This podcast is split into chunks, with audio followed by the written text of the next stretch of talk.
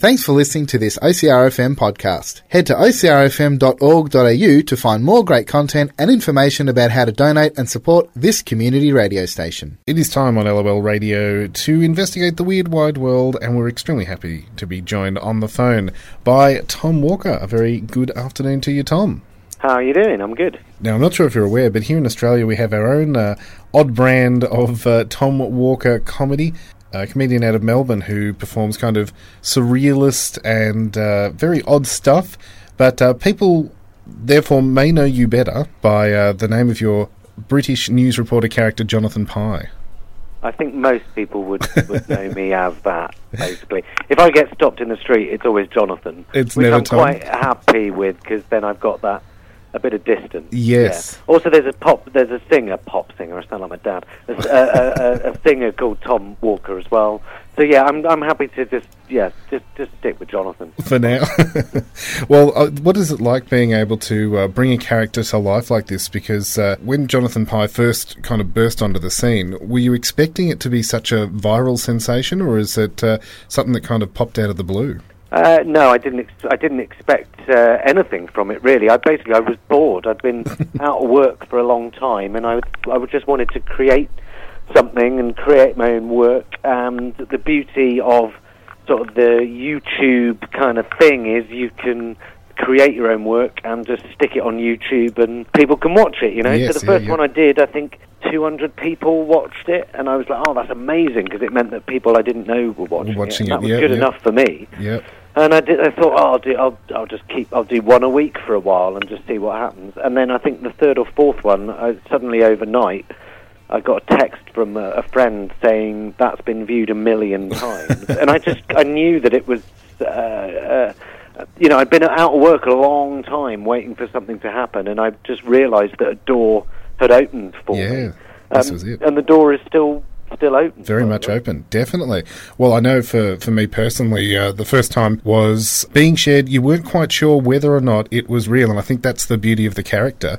Um, was the uh, getting very frustrated out the front of Buckingham Palace, and uh, that fine line between what what was real, what was not. Yeah, I mean, I think the first time you watch it, it's it's good that if you kind of go, is this for real or not? Because it means I'm kind of doing my job Perfectly. properly. But I mean, I, well, after you've watched two or three, hopefully you realise it's a it's a character. Do you know what I mean? Yes, But yes, it's also yes. about we all relate to him as well because we've all got these different personas.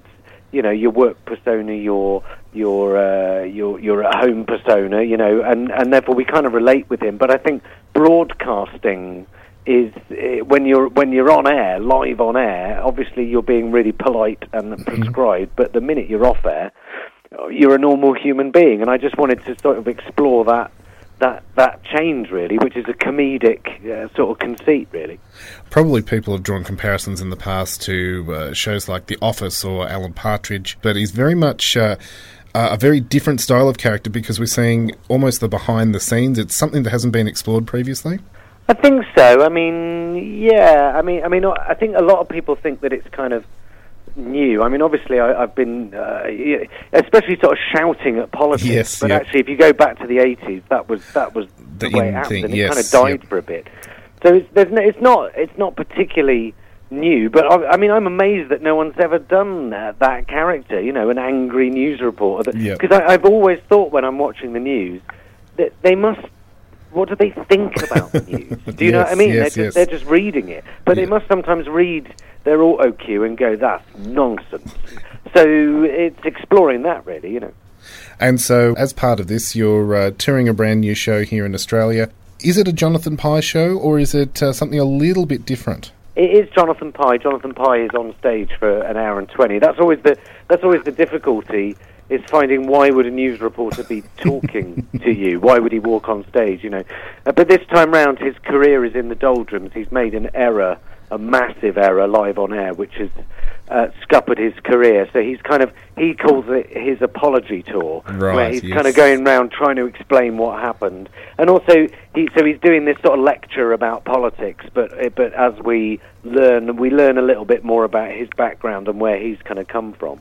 But no, it it is uh, it's a yeah ostensibly it is just Jonathan Pie stood there for for an hour or so.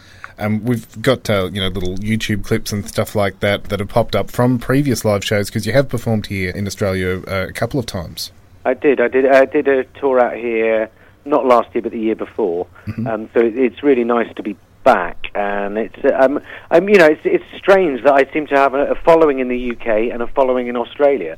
Um, it's really nice that it's sort of as, as you know travelled half a planet. And, Yeah, yeah. And, um, which which is great. I mean, it's difficult, kind of sometimes rewriting the show for an Australian audience. It's, it's those little nuances. Mm-hmm. You know, it's like I call it the you've got to change the script from Yes. Marmite to Vegemite. Those little tiny details, you know what I mean? That, that so that you can get get across what you're trying to do. But politics is pretty universal, really. Oh, definitely so. And I think in this age of uh, technology and politics being almost as one, someone like Jonathan Pie is just yeah the voice of the people. Well, I think so. I think people listen to him because he he articulates what people are thinking, and uh, or or what people are. Uh, people want to scream at the telly. You know, they want to scream at their politicians, and it's quite cathartic to watch someone do it on your behalf. I think so. I think that's that's the attraction, and he can make sense of things. You know, when, when suddenly Donald Trump is in the White House and Boris Johnson is in in government in the UK, people will kind of go, "Well, how did that happen?" And they want they want it explained to them. And if it's not, they can't have it explained to them. They, then they want someone to shout about it. You know. I feel that uh, comedy is often the way that a lot of people are getting their news these days. They're not necessarily tuning into a news broadcast; they are seeing the news fed back to them through uh, through comedy.